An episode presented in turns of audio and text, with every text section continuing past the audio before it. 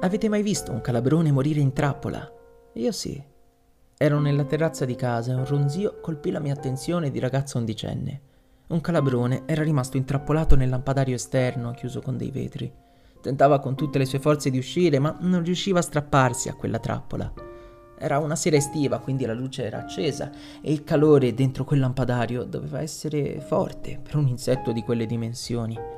Dopo essersi dimenato per cercare di fuggire, vidi il calabrone stendersi e fermarsi. Poi, ad un certo punto, evidentemente arreso, si piegò su se stesso, morendo. Durante il lockdown mi è tornato in mente questo episodio. Siamo diventati come quel calabrone pieni di veleno, di sentimenti negativi verso noi stessi, verso gli altri e verso il mondo. L'unica differenza che abbiamo con quel calabrone è che noi la trappola ce la siamo costruita e adesso ci sbattiamo contro, piangendoci addosso per il destino beffardo e dando la colpa sempre ad altri. Ma siamo tutti complici. Ognuno di noi ha costruito un pezzo di quella gabbia e nessuno può liberarcene. Questo 2020 con tutto quello che sta portando, è un segnale potente che non siamo immutabili, non siamo eterni.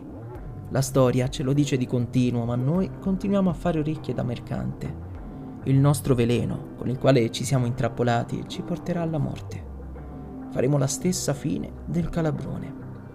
Ma c'è ancora una speranza, ed è quella di quei calabroni che ancora volano liberi, lontani dal calore della lampadina, a cui spetta ricostruire un nuovo nido in cui vivere insieme senza trappole, consapevoli però del veleno che comunque gira nell'uomo.